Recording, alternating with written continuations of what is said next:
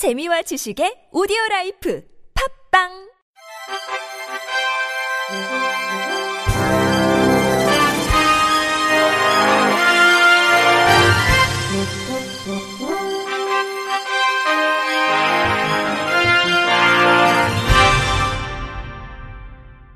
청취자 여러분 안녕하십니까? 4월 13일 금요일 KBIC에서 전해드리는 생활 뉴스입니다. 오늘 16일부터 진에어를 이용해 해외로 가는 여행객은 KTX 광명역 도심 공항터미널에서 탑승 수속을 할 수 있습니다. 한국철도공사는 KTX 광명역 도심공항터미널에 진에어가 신규 입점해 16일부터 체크인 서비스를 시작한다고 12일 밝혔습니다.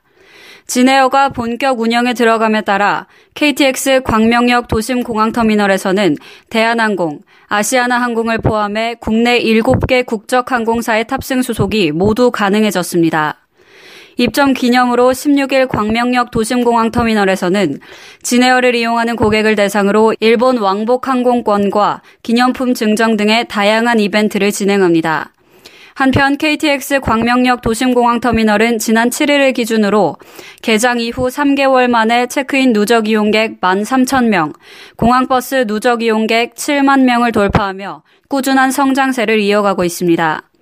오영식 코레이 사장은 도심공항 터미널을 이용해 더욱 빠르고 편리하게 해외여행을 즐길 수 있다며 더 많은 분들이 편하게 이용할 수 있도록 외국 국적 항공사 입점과 공항버스를 늘리는 것을 검토하겠다고 말했습니다.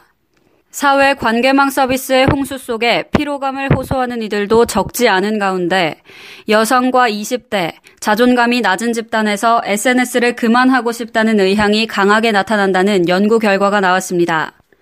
13일 고려대 이은지 박사가 한국 HCI 학회지에 제출한 SNS를 떠나는 사람들, 사용자의 특성과 SNS 피로감을 중심으로 논문에 따르면 SNS 중단 의향이 큰 인구 구성학적 특성이 이같이 분석됐습니다.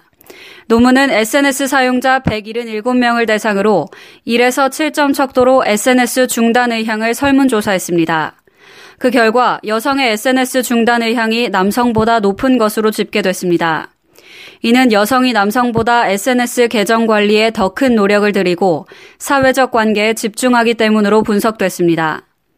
논문은 엔터테인먼트의 목적으로 SNS를 이용하는 남성 사용자와 달리 여성 사용자는 온라인상의 사회적 관계에 집중하며 남성보다 더 많은 사진과 프로필 사진을 업데이트한다고 분석했습니다.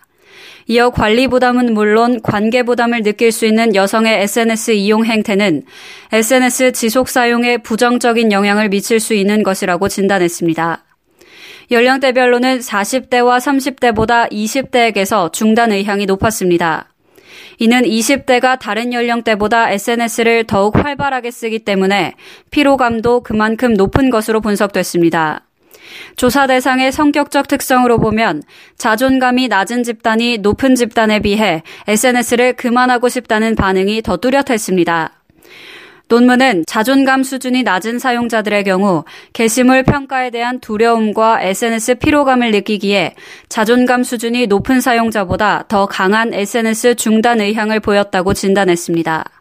하루만 잠을 푹 자지 못해도 치매 발병을 높이는 단백질 분비가 늘어나는 것으로 나타났습니다. 미국 국립보건원 연구팀은 22에서 72세 사이의 건강한 대상자 20명에게 수면 부족이 미치는 영향을 이틀 동안 연구했습니다.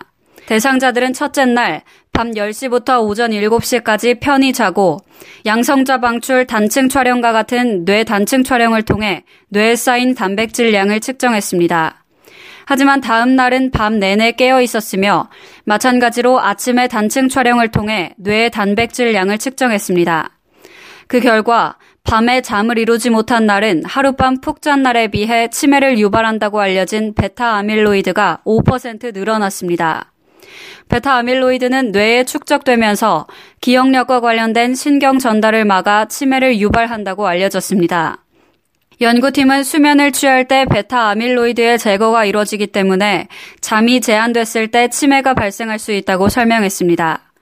연구팀은 잠이 뇌 기능의 핵심 역할을 한다며 수면 상태가 베타 아밀로이드를 제거하는 데 중요한 역할을 하는 만큼 이번 연구는 수면 자체가 치매의 치료 방법이 될 수 있는 가능성을 보여준다고 설명했습니다. 이번 연구는 미국 국립과학원 회보에 게재됐습니다. 지구 온난화 현상으로 우리나라도 뜨거운 여름날이 점차 늘어나고 있는데요. 같은 도시에서도 녹지가 많은 지역은 여름 길이가 무려 두 달 가까이 짧은 것으로 조사됐습니다. KBS 모은희 기자가 보도합니다. 한 도시 안에서도 녹지냐 아스팔트냐에 따라 여름 길이가 50일 넘게 달라질 수 있는 것으로 나타났습니다. 국립환경과학원이 재작년 6월부터 작년 5월까지 1년 동안 경기도 수원시 11개 지역에서 사계절 길이를 조사했습니다.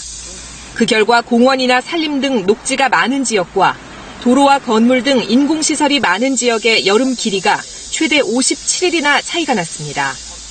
녹지가 93%인 수원 상광교동의 여름은 100일, 인공시설이 93%인 수원시청의 여름은 157일로 측정됐습니다.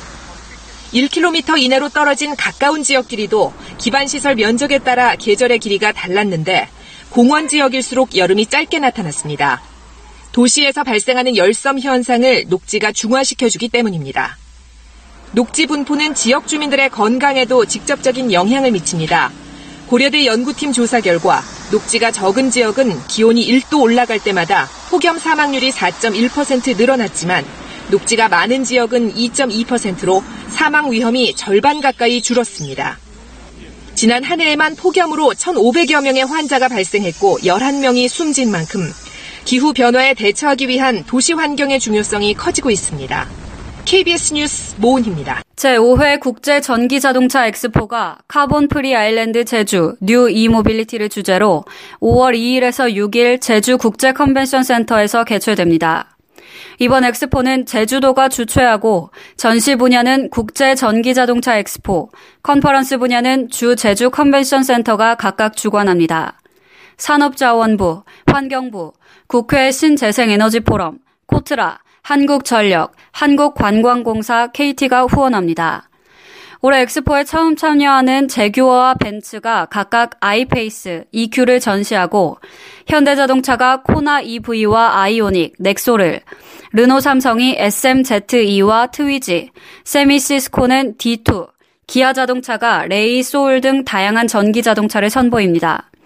또 삼성 SDI 등 배터리 업체, 충전기와 부품 등 국내외 전기차 관련 분야 150여 개 업체가 참여할 예정입니다. 중국, 덴마크, 노르웨이, 오스트리아 등 전 세계 40여 개국의 전기 자동차 관련 바이어들이 참석하는 B2B 상담회도 개최해 국내 업체가 해외 시장에 진출할 수 있는 계기를 마련합니다. 컨퍼런스 분야는 5월 2일부터 4일까지 3일간 Carbon Free Island 2030 정책을 기반으로 전기차뿐만 아니라 스마트 그리드, 신재생 에너지까지 포함한 주제를 선정했습니다. 엑스포 개막 일주일 전인 4월 28일에는 제주 종합경기장에서 1100도로를 경유해 국제 컨벤션 센터까지 60여 대 전기차가 달리는 전기차 퍼레이드가 열립니다. 개막식 전날인 5월 1일에는 특별 행사로 전 세계 20여 개국의 전기차 관련 CEO 그리고 국제적인 기구들의 대표자들이 참여하는 세계 전기차 협의회가 중문 관광단지 내 롯데호텔 제주에서 개최됩니다.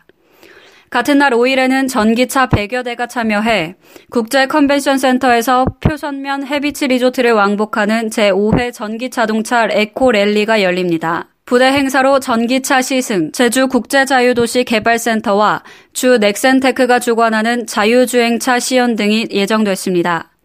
한편 엑스포 입장료는 5,000원이며 홈페이지를 통한 사전 등록자는 무료입니다. 휴대전화 요금을 공개하라는 대법원의 판결에 따라 서비스 원가 자료가 이르면 이달 말, 늦으면 다음 달에 공개될 것으로 보입니다.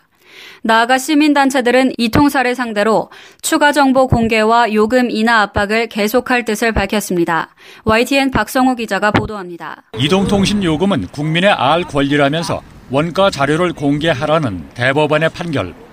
과학기술정보통신부는 판결문을 받는 대로 영업 보고서와 요금 신고, 인가 관련 자료를 법률에 규정된 절차에 따라 공개할 예정입니다. 과기정통부 관계자는 오늘이나 내일 당장 공개하기는 어렵고 그렇다고 몇 달이 걸리지도 않을 것이라고 말했습니다. 이번 판결로 공개 대상이 된 자료는 2G, 3G 시절인 2005년부터 2011년까지 것이어서 LTE나 5G 요금 인하와 직접 관련은 없습니다. 하지만 2011년 이후 LTE에 대해서도 유사한 자료의 정보 공개 청구가 있게 되면 정부가 이를 공개할 것으로 전망되고 있습니다. 전성배 과기정통부 통신정책국장은 앞으로 유사한 정보 공개 청구 시 관련 정보가 투명하게 공개될 수 있도록 노력해 나갈 방침이라고 밝혔습니다.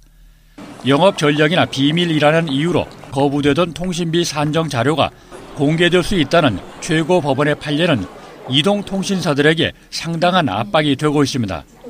더욱이 7년 전 소송을 냈던 참여연대 등 시민단체는 이 통사를 상대로 추가 정보 공개와 요금 인하 압박을 계속할 뜻을 밝혔습니다. 참여연대 안진걸 시민위원장은 2011년 이후 LTE 관련 원가 관련 자료 또한 통신 서비스의 공공성을 높이는 차원에서 마땅히 공개돼야 한다고 주장했습니다. YTN 박성호입니다. 끝으로 날씨입니다. 내일은 전국에 봄비가 내릴 것으로 예상됩니다.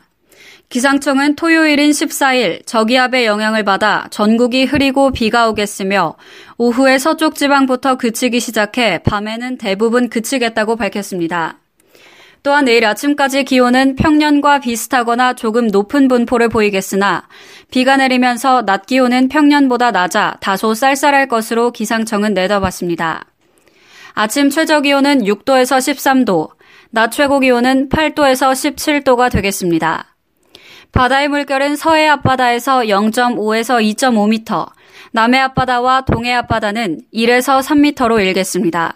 한편 기상청은 오늘 밤부터 내일 사이에 남해상을 중심으로 돌풍과 함께 천둥 번개가 치는 곳이 있겠고 안개가 끼는 곳이 있겠으니 항해나 조업하는 선박은 주의하기 바란다고 당부했습니다. 이상으로 4월 13일 금요일 생활 뉴스를 마칩니다. 지금까지 제작의 이창현, 진행의 윤수빈이었습니다. 고맙습니다. KBIC